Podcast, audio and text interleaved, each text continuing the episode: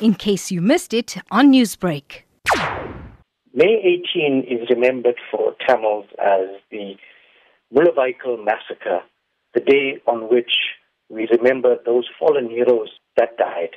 There were over 140,000 Tamils that died in that civil war, especially in the final stages of the war.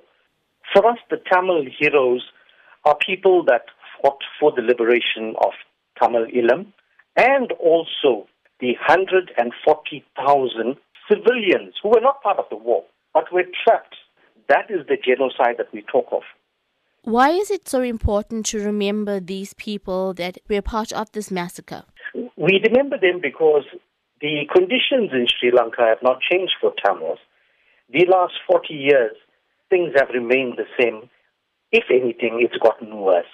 We need to remember that the war may have ended in 2009, but since then, the plight of Tamils in Sri Lanka has really worsened, especially from a point of view of poverty, unemployment, and housing situation. And these are difficult times that the Tamils are facing. They've been facing it before the war, after the war.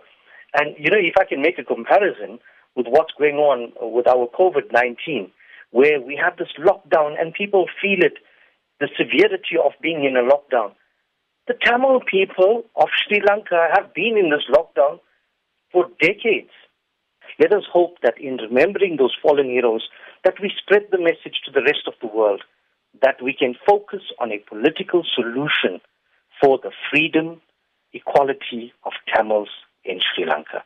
The organization has celebrated this day over the years, but with the lockdown currently in place, what plans do you have to commemorate this significant day?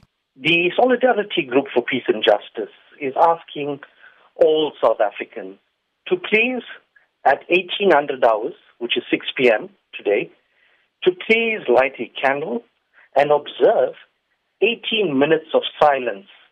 And during this period, let us commemorate these 18 minutes to think of our fallen heroes, to pray for peace, to pray for justice and equality in Sri Lanka for our Tamil people.